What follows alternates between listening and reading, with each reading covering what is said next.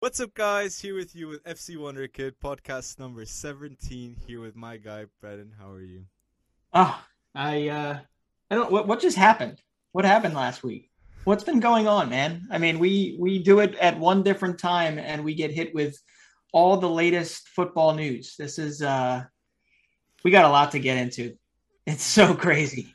Basically, we like, we did a little summer break of like five days. What happened? Yeah.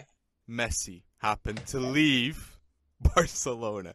Like something that wasn't even expected. Not even Messi himself expected right. this to happen. Because mm-hmm. you saw mm-hmm. those tears. I would like to say that was one of the saddest football moments I have I had to see in my lifetime. Watching yeah. Messi leave Barcelona and people say there's no one club only. Like I I think Messi would have would have tried the one club only. You, oh, yeah. Those tears were like, oh my days. He would fifty percent. It was it was told that he was he would reduce his salary to fifty percent, just like right. Piqué did. We're gonna talk more forwards, but like it's so yeah. sad. Everything about this Messi transfer, like in terms of leaving, the way he left, like Xavi and Iniesta got a proper farewell. Messi right. didn't. This is so sad, even in it terms is. of that. Like, oh. It, it, it is, and now and now today we're uh, you know recording again on a Sunday, and we're watching a, a new Barcelona eleven take the field without him. Um, and uh, I guess people will be happy to know that Piqué scored the first goal, right, um, of of the La Liga season. But yeah, absolutely unbelievable. I mean, I I 100% thought Messi was going to remain, yeah, a Barcelona player. Uh, and it's just it's even more bonkers to think that you have the uh, former captain of Real Madrid and the former captain and legend, uh, both in their own right, of Barcelona, now playing for the same damn team. it's it's I I I, want, I just want to say this: PSG, you guys went bold. You got yeah. you got Hakimi, you got Wijnaldum, you got yeah.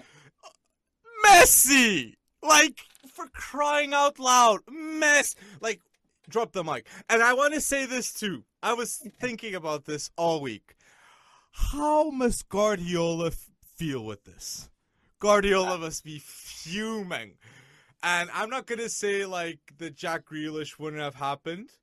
Right. But if Guardiola had the opportunity of picking between Grealish and Messi, yeah. I'm sorry, Jack. Yeah. like... yeah. Yeah, oh. I, I, don't think there's I don't think there's any question there, and you could almost hear it in his voice when he was asked the question. Um, so it, hey, op, you know what? It, that's how we felt when we when we recorded the uh, podcast on a Thursday and the news came out. Hey, sorry, Pep, that's the way the world of football works, right? Uh, um, un- unbelievable, and him taking the number thirty, you know, going back to his early years. How cool is that? So. Uh, it, it's funny. The, the shine might have might have like rubbed off a little bit, you know, and the the, the craziness of it all. Um, but uh, we're watching that PSG game yesterday, uh, and and here I am. They go. They, they put the camera on the luxury box where Leo Messi is, and he's sitting next to Neymar. He's sitting next to Angel Di Maria, and I'm like, I think there's more money in that luxury box than there is on the pitch right? and, and, did you see like that Messi was gonna get get paid with cryptocurrency too? Like the ways I, that I PSG finds to yeah. get the wages of these players, like PSG uh, hustling, PSG hustling.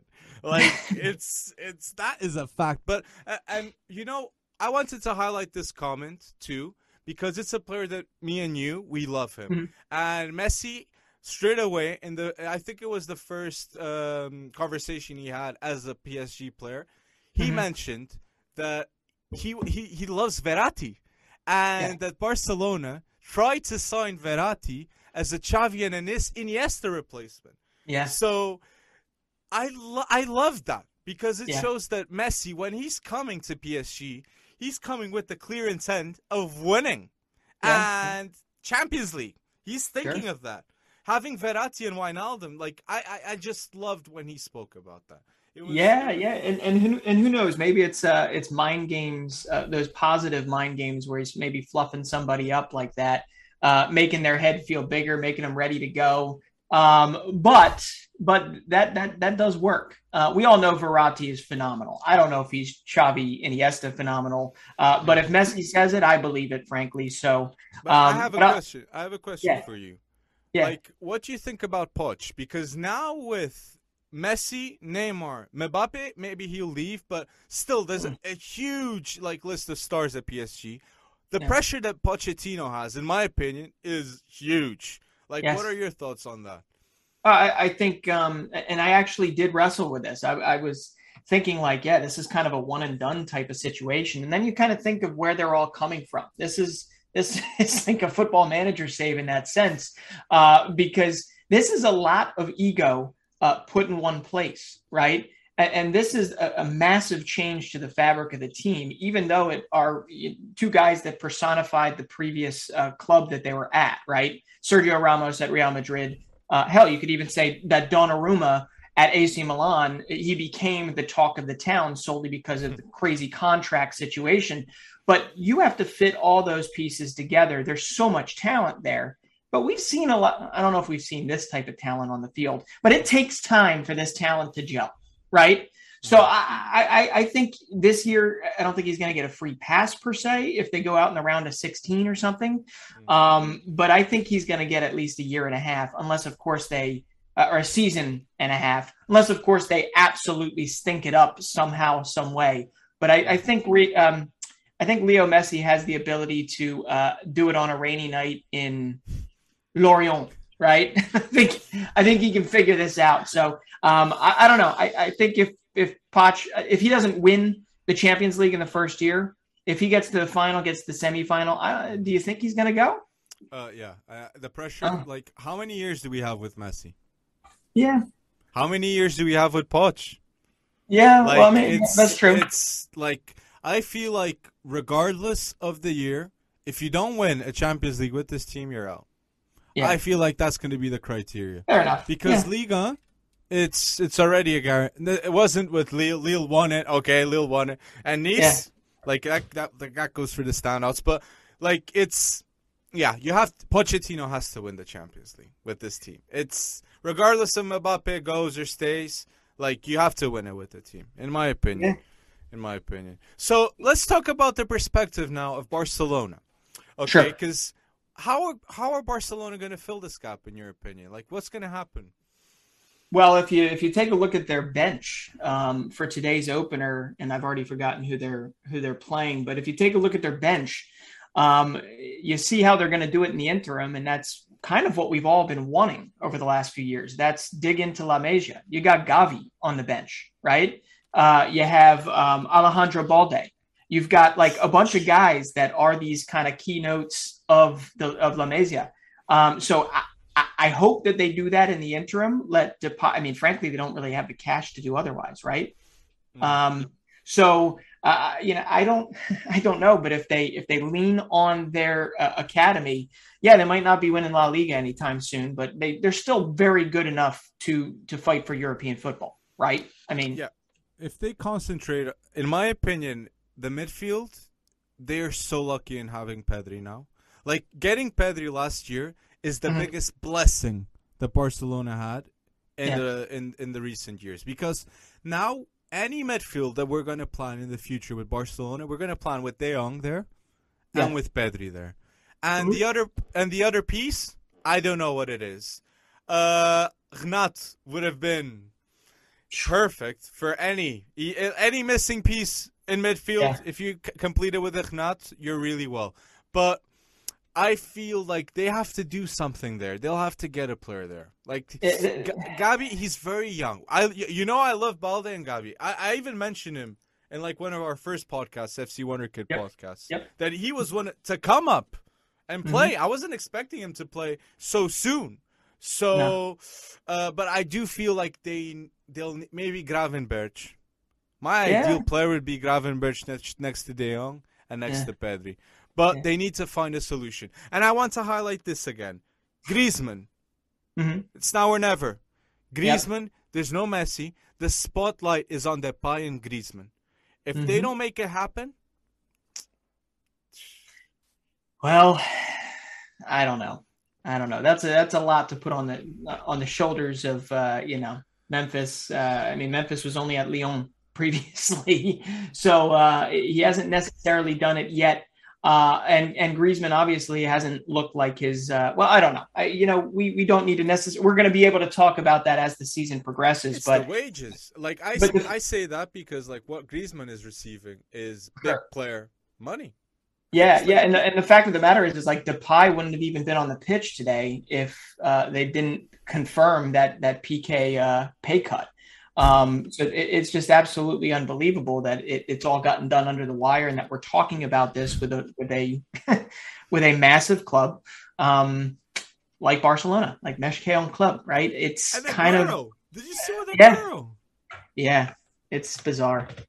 Like Aguero wanted to leave because he was yeah. promised. And to be fair, I get you, Aguero. You were promised that you were going to play with Messi, and yep.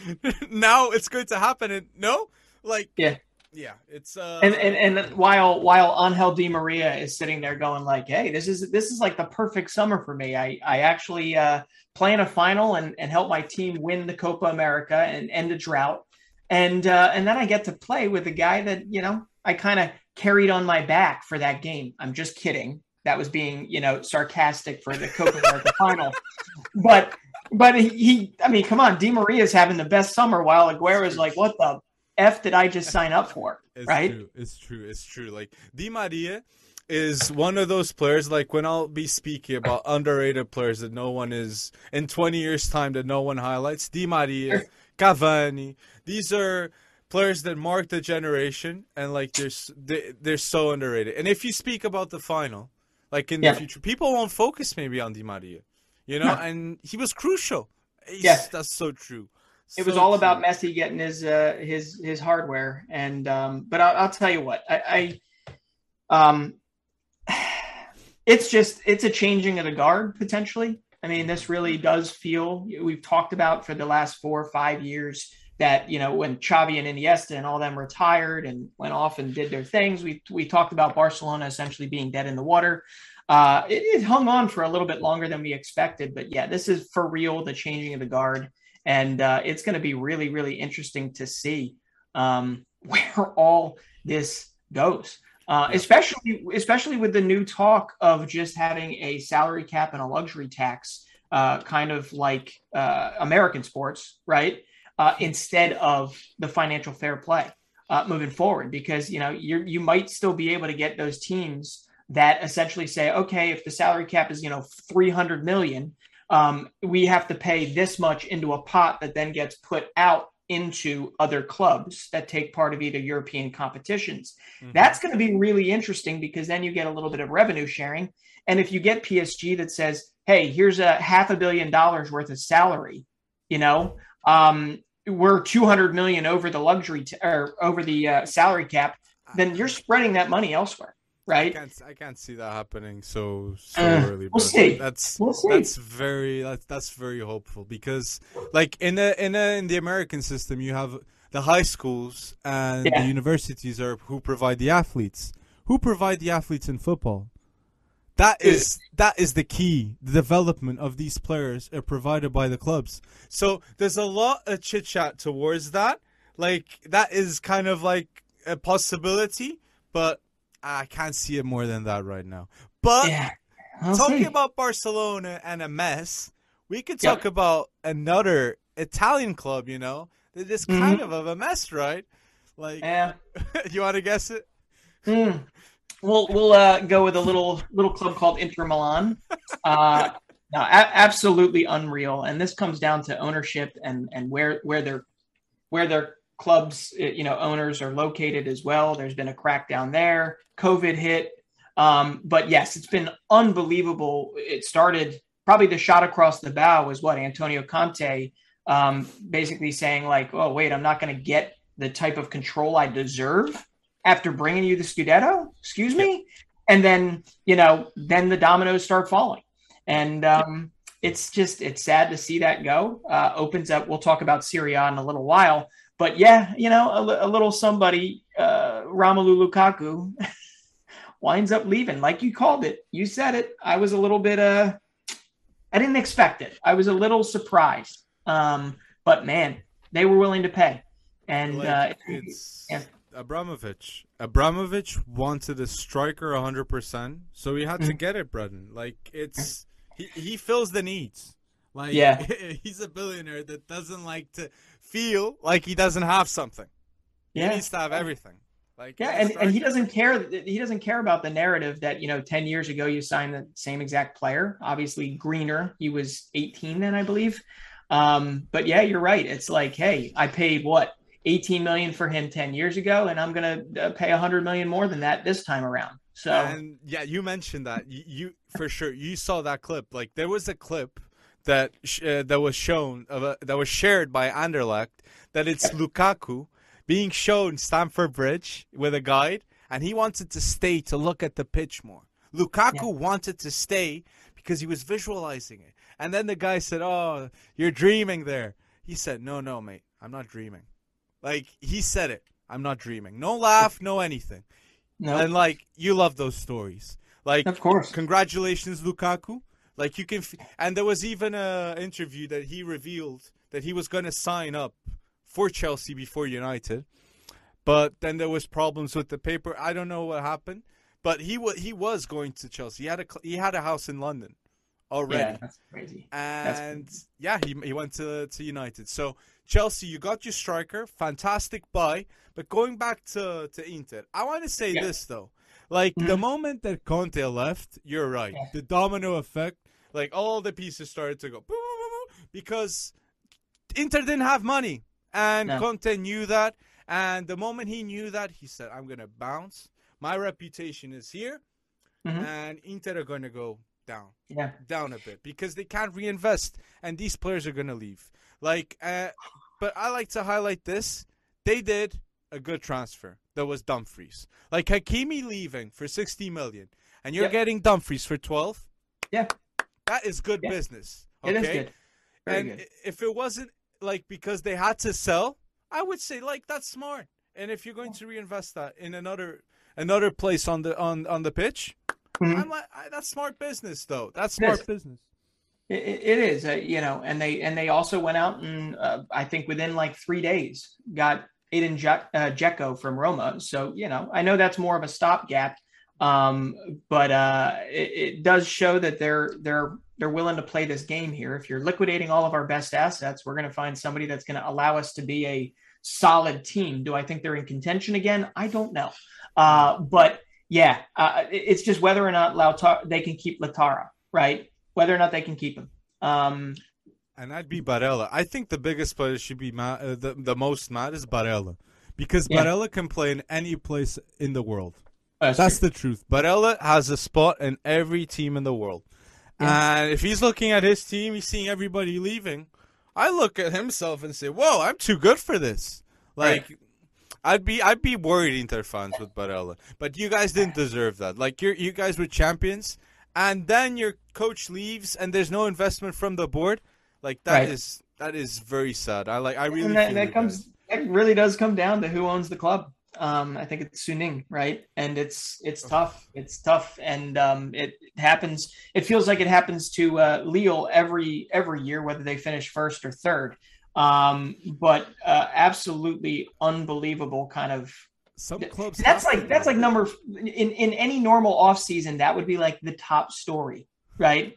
But this offseason, I don't know what the hell happened, but someone said, you know what, screw it. We're just going to throw, we're going to flood the market with crazy headlines. And that's exactly what just happened. Yeah, um, we're, we're, having headlines non-stop. And with crazy headlines, maybe we're going to have the craziest headline next week. And that might be in England with mm-hmm. uh, with Tottenham. Like they they seem really good without without Harry Kane. And 150 million. That's the talk right now. Uh, Man City are preparing a bid for Harry Kane of 150 million. Like, what are your thoughts on that?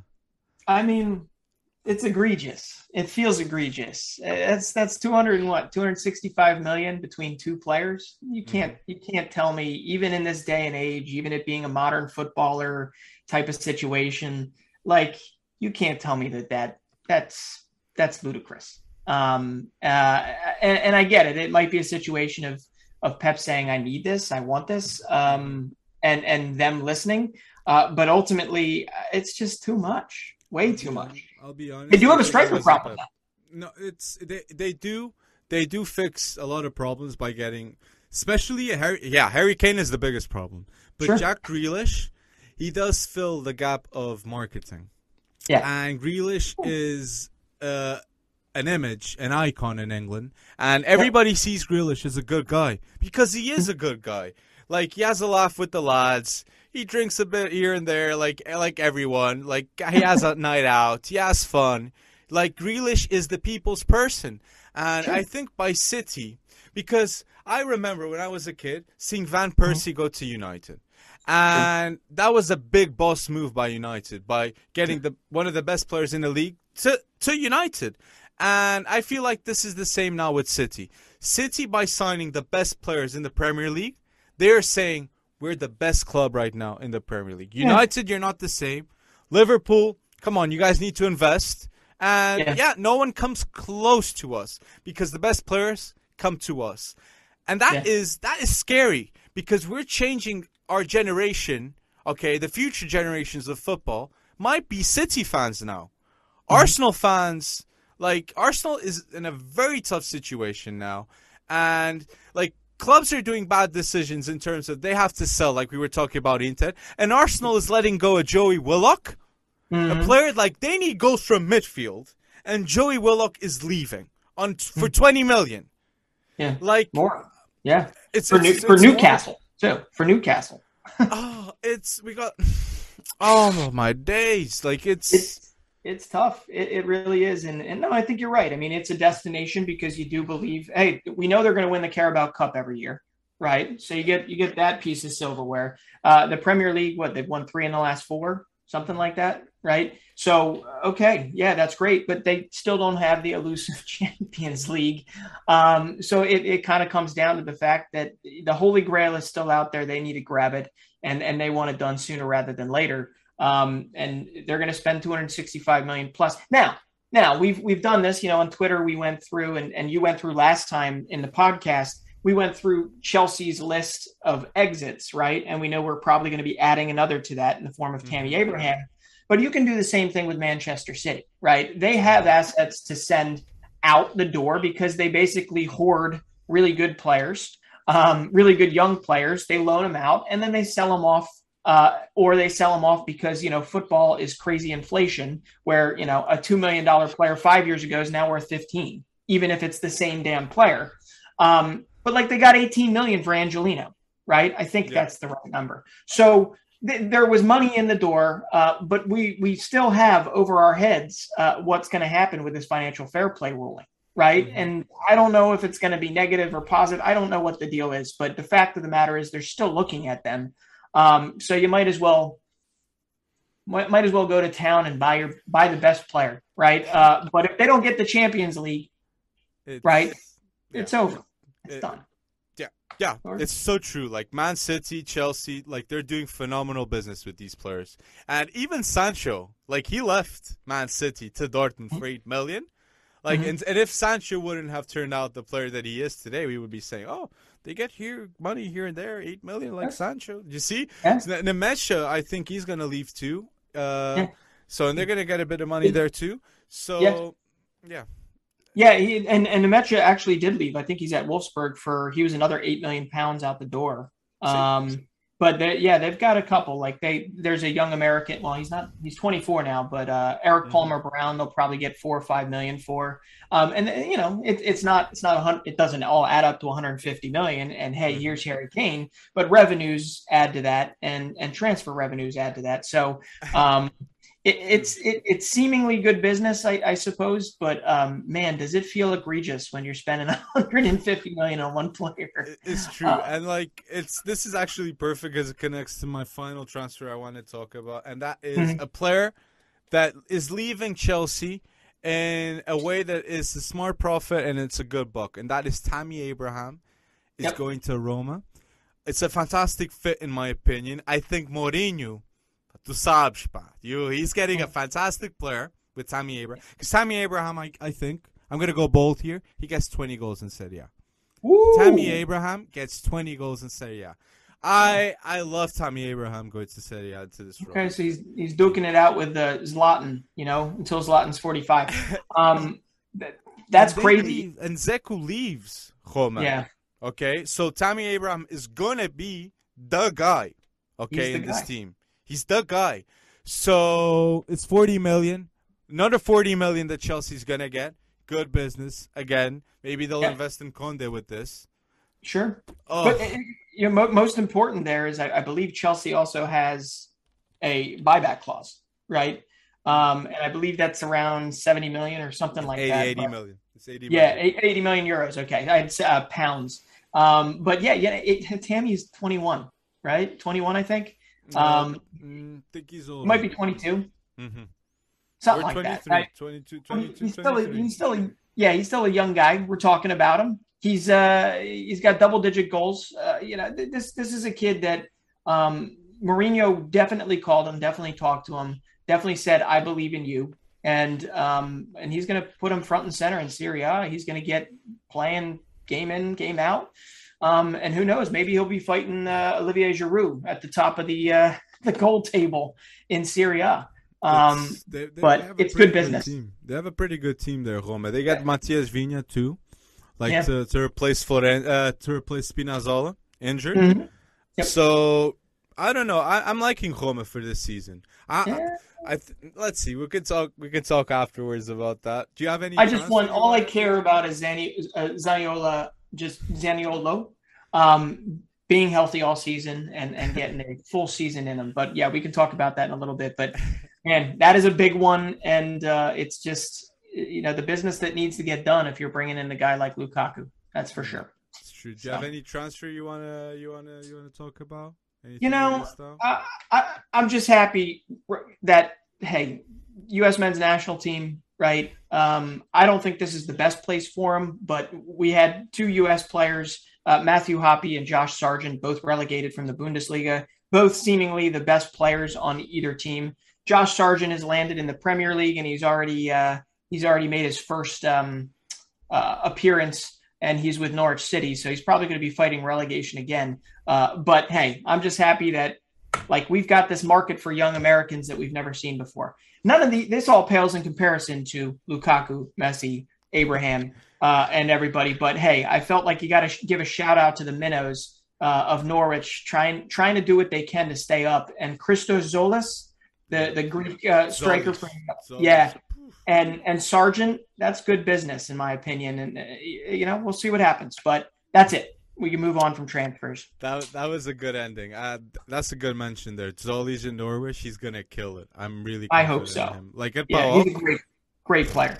Very good. Okay, yeah. so next topic here, we wanted to go we wanted to go bold because this is a big topic and it's the weekend standouts.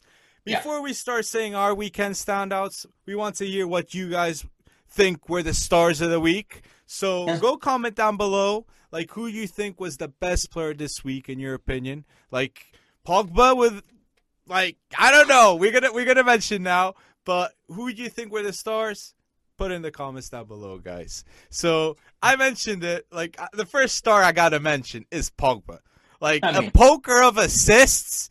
Yeah that is a hundred million. Like Pogba, yeah. if you are doing that type of performances, yeah. you are you are valued at a hundred million, a hundred percent.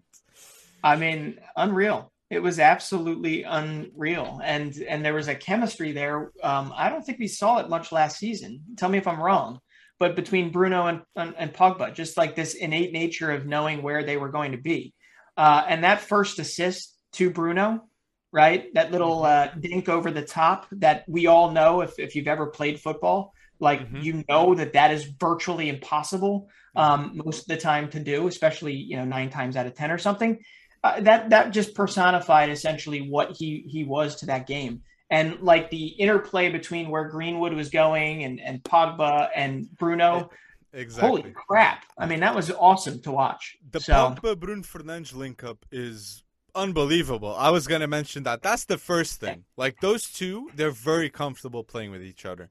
And the reason why they're so comfortable is because they have a striker that balances out the way like they should play. Like if you see Greenwood is like that was the variable I wasn't expecting. Right. By United having a striker playing like Greenwood was playing last game, United could win the league.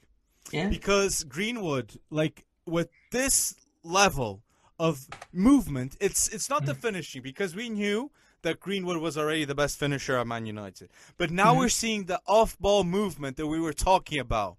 He has it. Cavani, all those lessons that he had from Cavani, there we're starting to see it.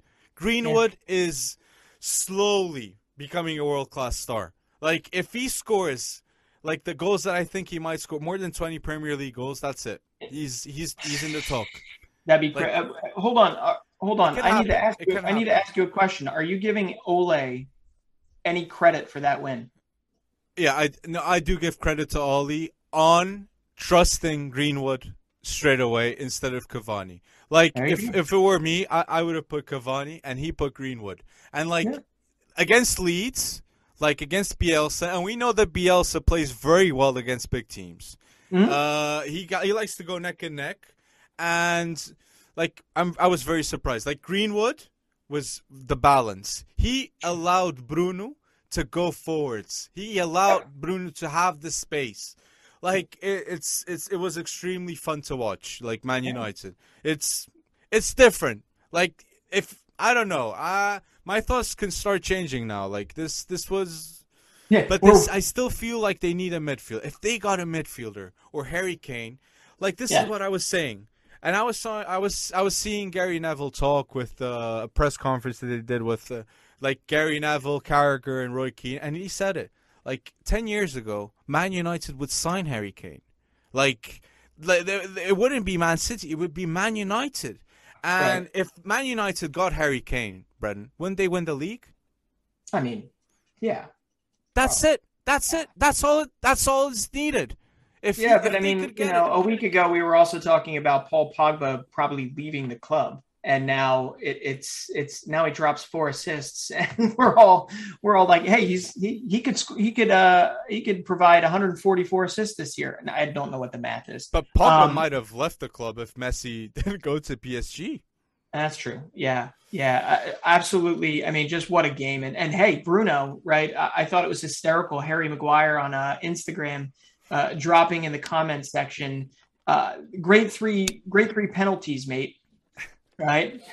Uh, because yeah, Bruno did. He scored a fair amount of penalties last year, but um, we all know those three goals he scored were not penalties. Um, so that that was pretty hysterical. And who knows? Maybe, yeah. it, it's. Oh I don't know. The, the, funny thing is, is we're not even a, you know two games into the year, right? And uh, we're already second guessing our predictions. Um, but hey, Manchester City was like 14th. Everton was atop the uh, uh, the, the, the podium at, at some point, um, mm-hmm. like in October of last year. Uh, so we all know things change and they change very quickly here. But we like what we see. That United game was was fun to watch. It took them a little while to break down Bielsa, but they did it. Um, the other one I got to bring up though, because if we're talking about ridiculous performances, and this seems to be seems to be you know more often than not that we're doing this, but er- Erling Haaland, man, yeah, eh, like are you like are you serious? Two goals, three assists. I think he's got like he. There's been five eight goals. or nine. F- f- yeah, five goals right in the first two games of the year. I mean, Dortmund. It just it was unbelievable, absolutely unbelievable, and I mean, with his combination of speed, size, uh, skill, uh, ability to learn and work his ass off. I mean, if he's on on a certain day, like he's he's just unstoppable, right? And and you know, I was going to tie this into your your favorite show, Attack on Titan. Uh, I couldn't really figure it out, but he kind of reminds me of some sort of a Titan. Uh, is there like an invincible Titan? I don't know, right? it, but in but I, I, have to steal something from from uh, Fabrizio Romano because he went all Statman Dave on us. Uh, in 574 days, he's played 61 matches for Dortmund and he's scored 62 goals and has 18 assists. And he's already got five goals, three assists in two games this season. I don't give a crap if he was playing an eighth, you know, eighth tier squad. That is still unreal for a kid to do. Right. This is Raiola next summer. Yeah. This is Raiola. No pressure. No pressure. Just with the phone calls. Just yep. just accepting calls from Papa Perez, Abramovich, beam, yep. beam, beam, the Glazers. Come on, no marketing needed with Haaland. Like that's yeah. it. Like five goals, two games, three assists, striker. That is how, how'd you do it, Haaland? Like eh, we're getting to this to the point that we're asking, how is it possible? Like yeah. and I now we start to get why like 130 million Chelsea were willing to pay it. Like it's it's yeah. It's they paid it for Lukaku, but Dortmund weren't weren't having weren't having it. But you you, you mentioned it. Like there's a very good chemistry now. Marco Rose mm-hmm. might make something happen there. It might. You do you think like this Gio Reyna, this uh, this abundance of talent at Dortmund, can they win the Bundesliga? I, am telling you, I mean, with with a Marco Reus behind them, um, you've got the perfect blend of of young, like guys that are just going to do anything they can to win, and they're going to celebrate every goal like it's the last goal they'll, they'll ever score. And then you've got the, you've gotten a veteran leadership. Obviously, the defense there is is still a question mark. But hey, if you score five goals a game, who the hell cares, right? like the way I see things is, I think they have the best player in the Bundesliga, yeah. Erling Haaland. And I know Lewandowski's in the league, but it's, I'm saying it. Haaland, yeah. this season, I feel like Haaland wants and needs to have more goals than Lewandowski. Because if he's going to leave the Bundesliga, that we all know Haaland yeah. is going to leave the Bundesliga at the end of this season, he's going to leave as the top goal scorer. I'm going to yeah. go bold. I think Haaland is going to end up in front of Lewandowski in the goal goal scoring list in the Bundesliga. Hey, do you I, think he can get the uh, the amount he got last year, the 40 plus? Yeah, I think that's a repetition, and it's going to be a repetition because this is how I see things. When I was a kid, like they were kids too, and they were idolizing Ronaldo and Messi. And right. we live in a society now so stats driven. Like you in the states, like mm-hmm. it's stats driven hundred percent. And football, yeah. we're looking more, more, we're looking more and more to the numbers. And Haaland too. Like I'm sure he knows how many goals Ronaldo has. Sure. Like that's the expectations that he has. And the team, Raiola, like he must be pumping this kid every day mentally. Like he must be an animal. Like I Erling Han- uh, Haaland, my respect, because you you're breaking records. You're breaking re- you're breaking records, mate. Like yeah. Like I wanted to highlight like uh, uh my my second weekend standout player. Like Pogba was first, and second I'm gonna put Eden Hazard because okay. I think Eden Hazard is finally going to be the player that we were expecting him to be at Real Madrid. Because what I saw uh, yesterday was the yeah. Haaland very confident, and I feel like he was very confident because physically he was in shape. Like you could see, he, he was doing what he wanted to do. Everything was flowing, and the connection with Benzema, mm-hmm. Eden Hazard with Benzema, that works out so well. Like I'm, if they get Mbappe, yep they they have a proper team there because Casemiro's there. Valverde was really good. Alaba, this is an underrated move this summer. A lot of people talk about Varane to Man United, but no sure. one talks about Alaba to Real Madrid. Yeah, like Alaba is a is a proper signing for Real Madrid, and Courtois yeah. still there.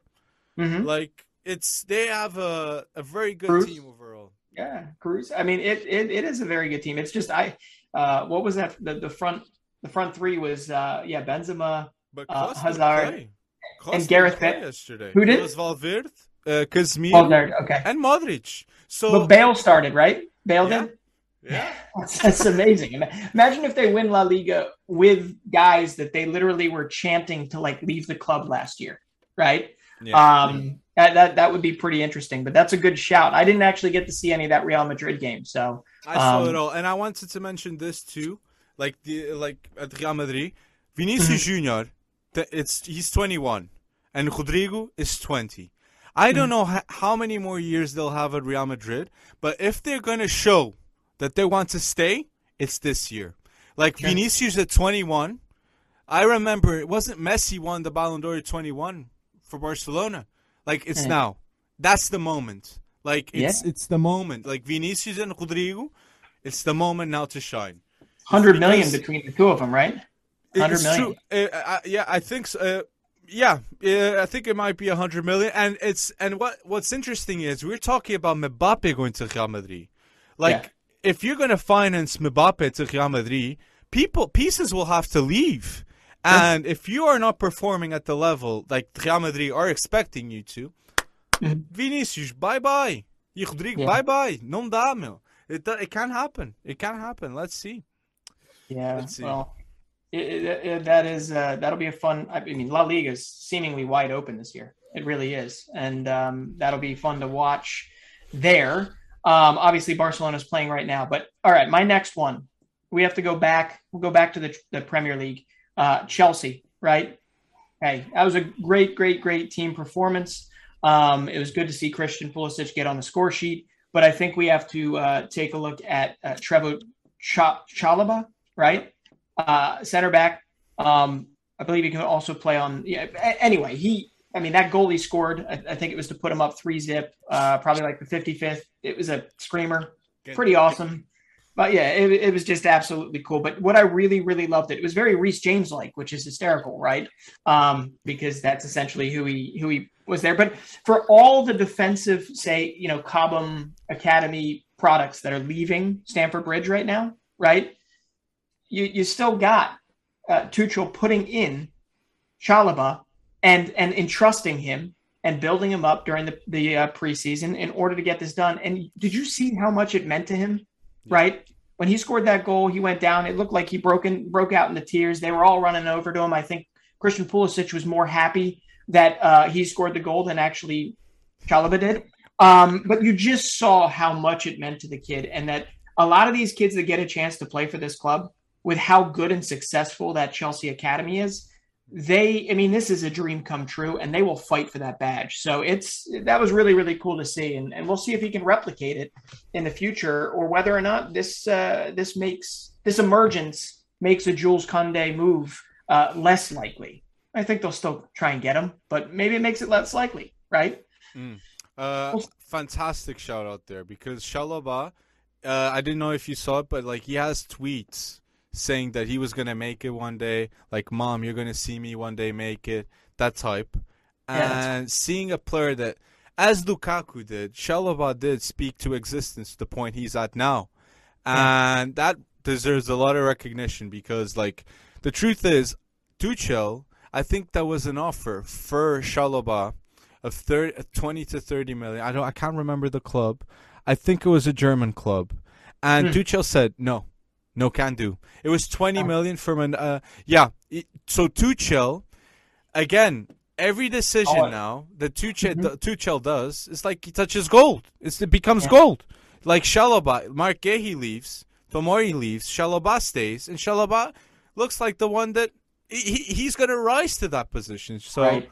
really good shout out there. Like it's yeah. Yeah, and against and against Marc Guéhi too, right? Who was starting for Crystal Palace. So that, that must have felt. Mm. So uh, uh, yeah. yeah. it's it's it's it's fitting. So I my my last standout standout weekend standout is a Portuguese guy, and I did mention him last podcast, mm-hmm. and I'm gonna mention him again because what I saw this weekend was Braga Sporting again, and this match like it was very it's a league match. And we're seeing that Porto and Benfica they're not going to lose points very easily. It's going to be a th- three, a three. It's going to be a three-man race like this mm-hmm. this Portuguese league. And seeing Pote, like Pote is my standout player this this weekend because he's got three goals in two games for Sporting, and I really believe that Pote is gonna leave Sporting on a, for a huge fee because he's showing signs of not being just another player. You know, he's right. he's the type of player like that is worth spending to.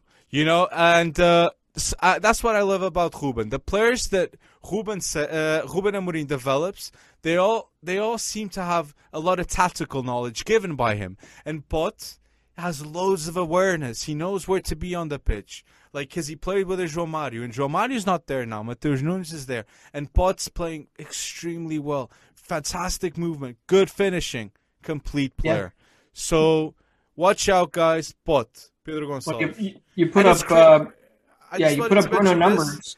It's Sorry. crazy that Pote didn't even get five minutes to play for right. Portugal in the last uh, the last Euros.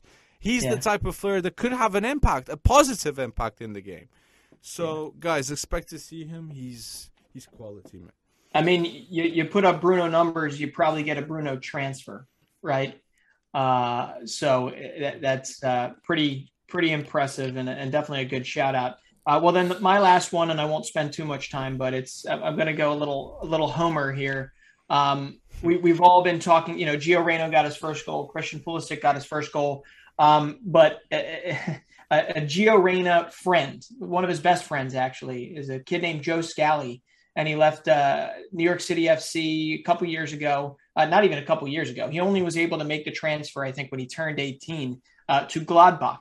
Um, and you know, okay, some injuries uh, to their flank players, uh, plus a really, really solid preseason. And little does he know, he's, uh, I mean, he probably knew the whole time, but he's starting the uh, DFB Pokal first game, the cup game, and then he starts against Bayern. Okay. Starts against Bayern Munich. His first ever Bundesliga game. He's 18 years old. He starts on the left side as a left back, even though he's a right back by trade. And he was one of the better players on the field for them. And actually, yeah, Leroy Leroy Sané. I mean, I, he didn't pocket Leroy Sané, but he certainly kept him quiet. Okay, and I, am telling you, this this kid. There's more of these kids. You and I have talked about this before. This is just scraping the surface. It's like you know some unpolished diamonds that if you get the right setting, there are more Joe Scallies out there. And yeah, there's a whole long season ahead. Um, but he has really he has really uh, shown himself well um, to the Bundesliga. Um, and that's going to be really, really cool moving forward uh, to watch him. So Joe Scally's my last one, uh, although there's so many more, but we got to move on. you got to move on. Do you want to go Serie A instead of talking yeah. about like yeah, okay. So Serie A, the next topic is going to be Serie A Wonder Kids. So just like the weekend standout, if you guys have Serie A Wonder Kids that you know are ballers, go to the comment section and go and smash all the names that yeah. you have. We're gonna answer and we're gonna have a good chat about those names because having a good chat that's what that's what we're here for. Mm-hmm. So I want to like what this topic is gonna be the Serie A Wonder Kids and being Serie A Wonder Kids, I wanted to start with a proper proper Wonder Kid and this player. Mm-hmm is might be. I don't even know if he's gonna play straight away, but you know where I'm what I'm going to. And this is Luka Romero that went yeah. from La. He's the youngest player to mm-hmm. ever play for in La Liga with 15 years old for Mallorca. He now went to Lazio. And I am dying to see what's what's their plan with him because sure. he was being told that he was I know mini Messi next Messi, but the truth is the record stands, and he's the youngest player to play in La Liga, and he's extremely technically gifted. And yeah, it's interesting that he went to Lazio. So yeah, I wanted to start with a proper wonder kid here, and yeah, Luka Romero. Yeah, he's he's good. He's uh he's like he's a small guy, um, and incredibly technical, um, and fearless, and basic mullet. yeah, and a phenomenal mullet too. I mean, hey, party. What is it? No, business in the front, party in the back, right? That's what it's called. Um, uh, but but I'm going to go on the opposite end, right? Because you got him on right wing for them. Uh, they've got Lazio if they want, if they can develop them properly. They've got their wings locked down for years to come. Uh, in the form of Luka Romero on the right, and then on the left side is a Spaniard, Raul Moro. Okay, and this he's basically like the mirror image on the other side of Romero. Um, and and Raul Moro, I mean, sorry, uh, Maurizio Sarri has given him quite a few chances this preseason. I think you're going to actually see him kind of worked into the 11. I don't think he's going to start, but I love that, you know, uh, he's he's willing to give him his chances, and he has definitely taken them um, and and shown kind of silky skills. Uh, I mean, he's he's like pacey, and again, it's Luka Romero on the left side. It's really, really fun to see. Um, I don't know how much they're going to play early on, but you can imagine as the the season gets stretched, I think they're going to be uh, they're going to get plenty of chances there. So that's my first two. I love that both came from Lazio. When I thought we both of us were going to talk about the same people, uh, but we didn't. Look at that. You see, you see, gotta highlight those wonder kids. That's funny. My second highlight here is uh, a player that I feel like is going to work out very well where he's at, mm-hmm. and I'm going for a Roma player, and that is. I'm, first, I'll mention Zaniolo because okay. guess who's back? Zaniolo, and yeah. Zaniolo is back with Mourinho. So that is something to look forward to, and it might work out very well. But the okay. player that I'm very hopeful with Mourinho is mm-hmm. Ibanez because ah. he's a ah. Brazilian center back, and I, you know defensive tactics, the defenders. Mourinho loves them, and if he's Brazilian, like like it's the same language. So actually mm-hmm. he's quality. Okay, from from his style of play too. Like he's a rough player. He's the one that can pass the play very well. Like he, he he's he's the type of player that Mourinho would enjoy to play with. And the fact that he's Brazilian, like I feel like that's going to be very helpful to the language barrier. It's just going to be on point. So I'm very hopeful to see what happens with Roma with Ibanez. That yeah, would be one of the wonder kids to watch. He's a good one, and I know. Um, I mean, he was at he was he never really got the chance at Atalanta, but that's kind of mm. funny because who knows? Maybe he could have turned into uh, who Cristian Romero is now, but he's now at Spurs. But anyway, I'm going to stay on the AS Roma um, topic, stay on the Jose Mourinho topic, um, because uh, this kid has probably one of the best stories um, out of all the guys we're going to talk about, and that's Ebrima Darboe, right? Um, and you know, he two years ago, um, he was kind of just finding out that there are oppor- opportunities in the uh, in the footballing world for him. Okay, I mean, he was a migrant uh, from Gambia and made his way over uh, and went through horrors, unspeakable horrors, to get here. Uh, here, as in not the United States, but to Italy. Um, and before you know it, um, he's having a, a, breakout half season for Roma at the end of the year last year, um, and he's kind of you know he's a he's a dictates play. He's strong. He's he's pacey. Um, he sends come on he sends his whole salary basically back to his family in Gambia because he had to separate from his family to get there. Mm-hmm. Um, but I think you're going to see him as that kind of that engine of the midfield um, and get more time than we, we probably think heading in again as the season progresses. But I mean, come on, if you can't root for the success for this kid, uh, then then you know what are we in this for, right? Uh, but he's he's awesome, absolutely awesome to watch. I mean, and his football matches uh, matches his personality. So we'll see what happens. What a what a story there! Like it's it's always good to see someone giving back to who needs, you know, and actually yeah. like having it like personally. Mm-hmm. So it's it's it's fantastic mention there. I'm gonna mention like I thought you were gonna lead up to this player, and I was saying he's gonna lead up to my pick. Mm. but it was the Atalanta talk. Like someone ah. went Atalanta at center back, and that was Demiral, and yeah. I was quite surprised because if you'd spoken to me a year ago, I thought that Demiral was going to be one of the key pieces at mm-hmm. Juventus, uh, mm-hmm. being the future of Turkey, and he was being quality next to the elite. So I was quite surprised, but Come on, Atalanta, good business. Like you're selling. Romero, and you're replacing with a player that already knows the level that you should be at. Okay, and maybe just needed a bit more confidence in the defense side. You know, it could be egos because the yeah. truth is that Juve defense.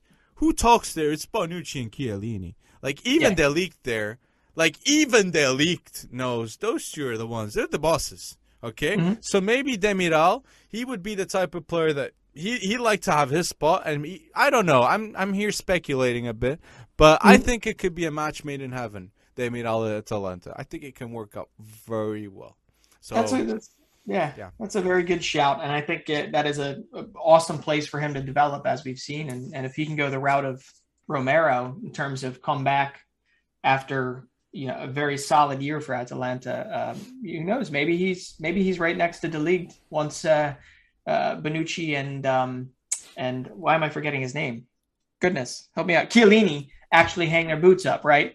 Uh, that's that's a good one. But my uh, my next one is, um, I mean, I think we just have to say him because he's still only 21 years old. That's Dusan Vlahovic, right? Mm. First off, how the hell is he still in this league, right? Uh, how the hell is he still playing for Fiorentina? I shouldn't say in this league because I'm I'm more su- surprised that after his 21 goal season last year, right? That said, yeah, which is yeah, which is that, that it's just an unbelievable stat, and, and especially for a team that had a pretty subpar year last year. Um, and now, you know, it's only been a Coppa Italia game, but I believe he had a hat trick. Um, at, at the least, he had two goals. And he's got this little partnership going on that kind of reminds me of, you know, a Chiesa uh, Vlahovic uh, type of partnership at Fiorentina, where uh, this could work out with Nicolas Gonzalez, who came from the Bundesliga. Um, and and this kid could wind up going another 20 goals this year if somebody doesn't poach him first. I don't know how he's still a Fiorentina player though. I mean, do you? I think he might move though. I th- we we called it this yeah. is if you guys go see the rebuild on our YouTube channel, the the Tottenham rebuild. We said that Dusan Vlahovic should go to Tottenham because we were already thinking Kane was leaving. So like he's yeah. the perfect replacement, and he keeps on proving us right by yeah. scoring more goals. So Dusan Vlahovic, guys, remember the name? Like, ev- so like good. we, like yeah, exactly. Uh, I like to mention two players that like they're common names but I feel like Brahim Diaz, okay, is the mm-hmm. first one. Uh, because now it's not a loan move; it's a permanent move. So yeah. I'm expecting to see a star there because he's he's he's got the star the star environment with him now at AC Milan, and he's going to be a starter. And he they they they have Champions League football, and now they have to provide a bare minimum of quality football. And Brahim Diaz, I think, guarantees that. But I'm going to talk about a player that disappointed me a bit because I was a big fan of him last year, and that was Tonali. Yeah. Because I thought Tonali was gonna was gonna assume the Pirlo type role. You know, it's not just mm-hmm. it's not just the hair, but it's the quality of play. And at Brescia, right. Tonali was that type of player. You know, he would the pinpoint passes were there the long shots when he when he felt comfortable, he'd do it and he'd get some in. And yeah. with AC Milan, it just looks like the confidence isn't there. So I hope, I really hope we see a different Tonali this season. And I'm going to be watching him. So yeah, I'm going to recommend him Wonderkids to watch definitely. Yeah, and I, I think that's a. I think you're going to get your answer early on because I think Franck uh, Kessié is is out for the next month or so uh, mm-hmm. with an injury. Uh, so you have Franck Kessié, and then I believe uh, the, the, African Cup of Nations mm-hmm. is early uh, early 2022. Mm-hmm. So you're gonna see. Uh, I think that gets Kessié out again, and Ismael Bennacer, right? I mm-hmm. think he'll be leaving as well. Um, so hey, Sandro Tonali is going to get his chances this year, but I'm with you. I mean, we we both would talk about him, and and when he was with Brescia, he'd have some phenomenal games that you were just like, oh man, this kid is like the regista for the future. It's going to be insane. Um, so we'll we'll see what happens. Um, I don't know how much bringing in like a Yacine Adli uh, mm-hmm. is going to affect his play, but who knows? We'll, we'll see. It's a good um, but It's a good yeah, it is. It is if they can do it. All right. Well, um, I don't know what number we're on here, but I have a feeling that if you don't say it, you're definitely going to piggyback on me saying it, right? uh, but I have to say it because hey, I was a big uh, a big Danish stan um, during the Euros, as I don't know how people couldn't be.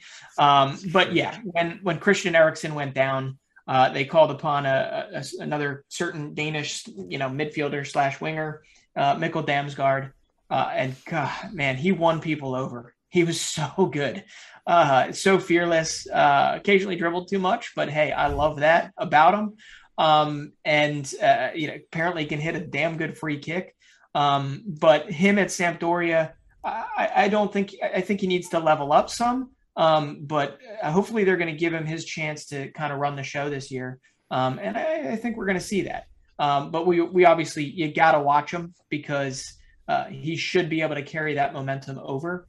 Uh, and yeah, I, would expect no less, right? Per- personally, before the Euros, I didn't know a bunch, uh, a lot about him, and yeah, see, like Damsgaard, yeah, he dribbled a bit too much, but that that's what he had about him that that ferocity, that not being scared to out dribble you. Like it's it's a scary thing for fullbacks to have such a dribbler like him, but Yeah, yeah, fantastic pick there. I knew you were gonna shout him out. I'll be honest. I was like, when is he gonna shout out Damsgaard?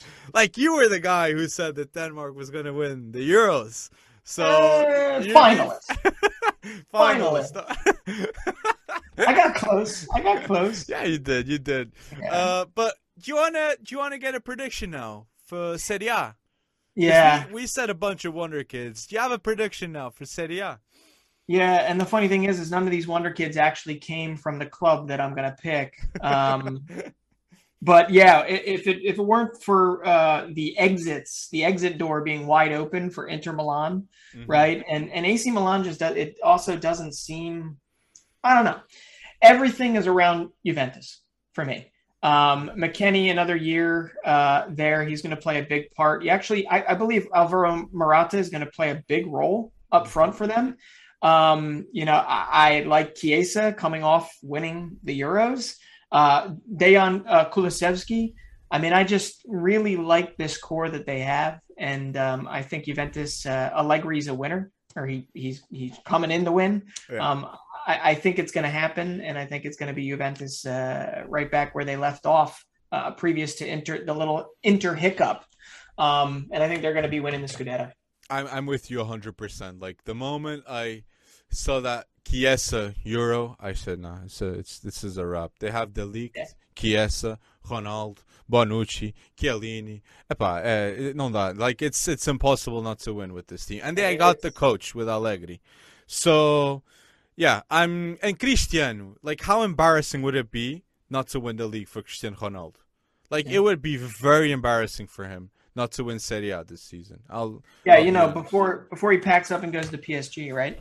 That we called it before we before we saw Ash doing that news. I did say that Mbappe is going to Real and Ronaldo was going to PSG, and now that Messi there, hundred percent that's gonna happen. Now that Messi's there, now I'm really confident it's gonna happen because the amount of shirts that PSG sells with those two there, it's historic. But that's yeah. another talk there. But yeah, that's Ooh. that's we got to win Serie A.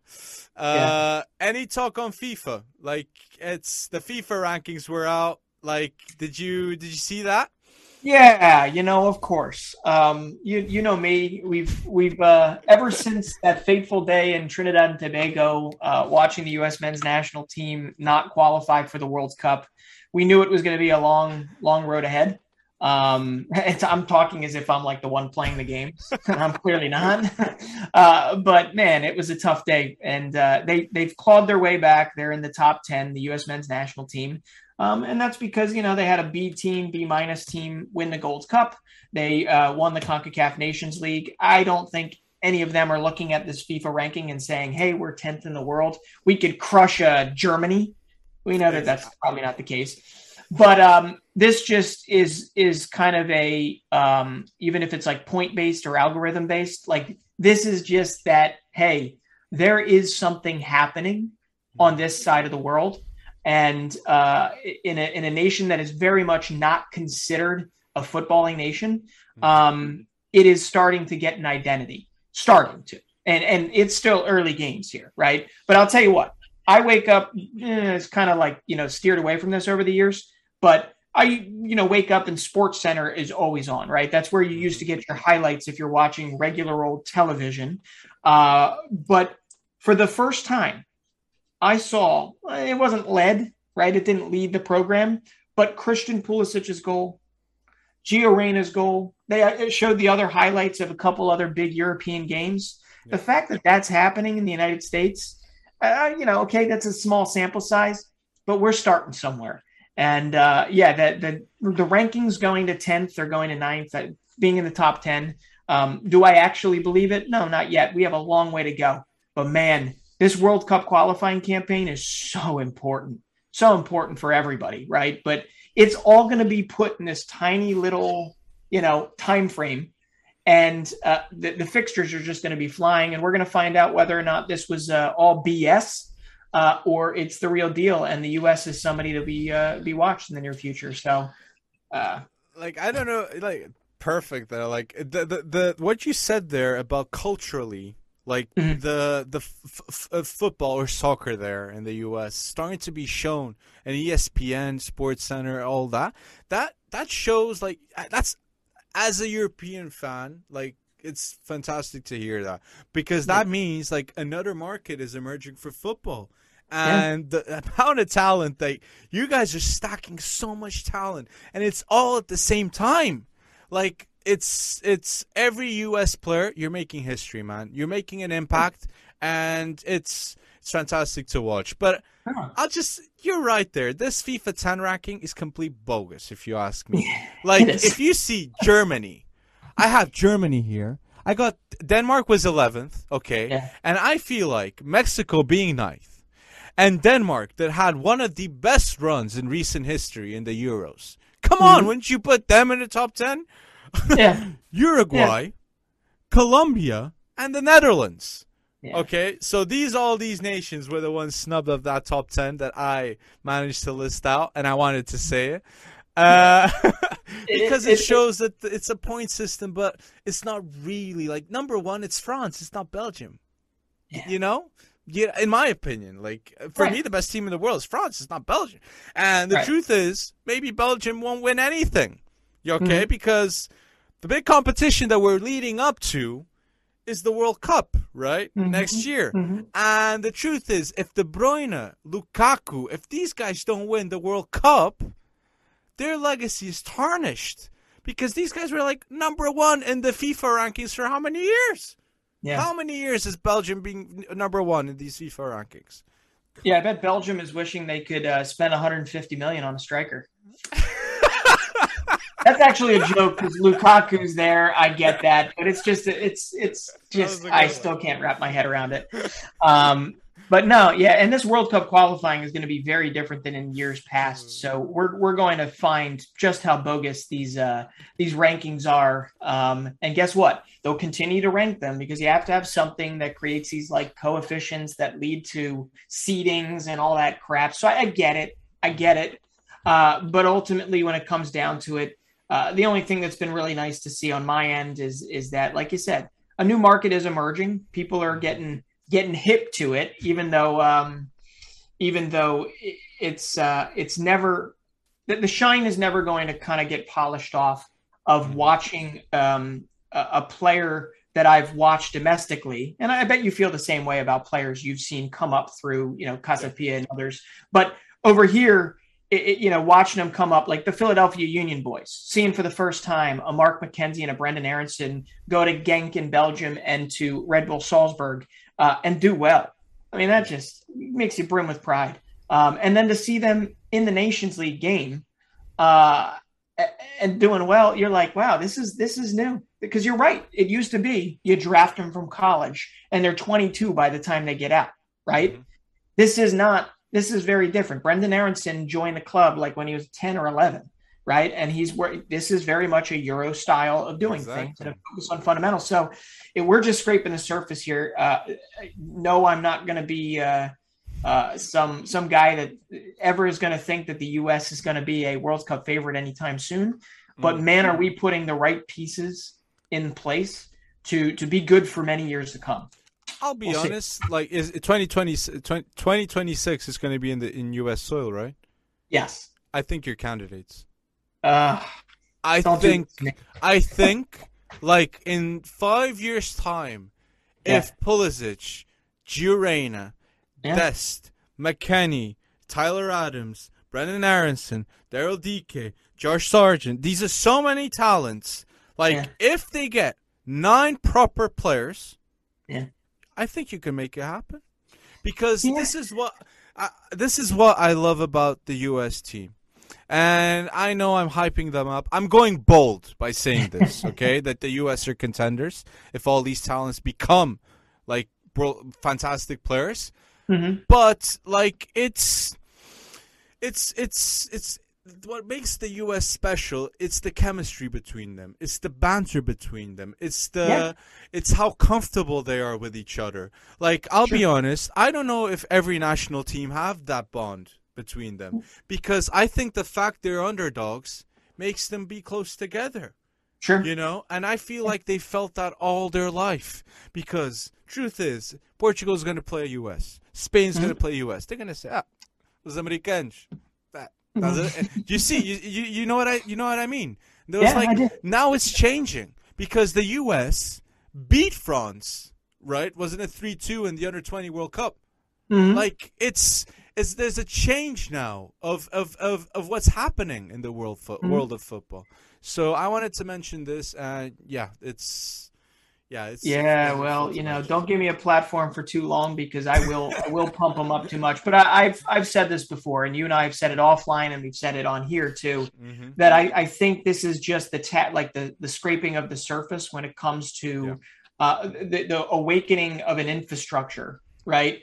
That was not there. It wasn't there. It's taken 20 plus years since the, the founding of MLS uh, and you know getting away from this pay to play everybody like paying out the wazoo just to get their kids to practice so that they can beat a team 14 zip right this is very different these are players that have grown up with a ball attached to their foot right and if and then if you create that underdog feeling because going to europe and making it in europe is still the thing to do and will be for a very long time uh, you have a, an American going in there that and they want to change the perception of the American player. I'm sure they don't like wake up in the morning and go, "Hey, I need to change the perception of an American player," but that's a very big the American deal. dream. It's the American dream, the American spirit. Yeah. Now it, it, it is a um, yeah, it is essentially they they are outsiders and they need to prove themselves, and that's it's a chip on their shoulder that they need to prove, and and that's. True. that's important and hopefully it never goes away because frankly i think it makes our our team a better a better team but we'll see. You guys are extremely patriotic guys that's for sure. Yeah, well, that's, too that's patriotic sometimes. Yeah there you go. Uh here we got the podcast number 17 wrapped up. If you guys enjoy it please go comment down below and go say i've listened to it I went bold. I, I listened to this podcast. So you'll make sure we know that you listen to it. And we're going to comment back. Don't worry. And Absolutely. if you could subscribe too, that'd be a huge help. And yeah, guys, it's overall really good talk. Do you have any final thoughts, Brennan? Nah, just all the best to, to everybody that's been listening and, and finding us on TikTok. And and uh, we've we've got fun stuff to come. And uh, we really really hope you continue on this ride with us we might go bold with these ones, guys. So let's we see. Might. We'll okay. see. it was nice having you guys. See you next see time.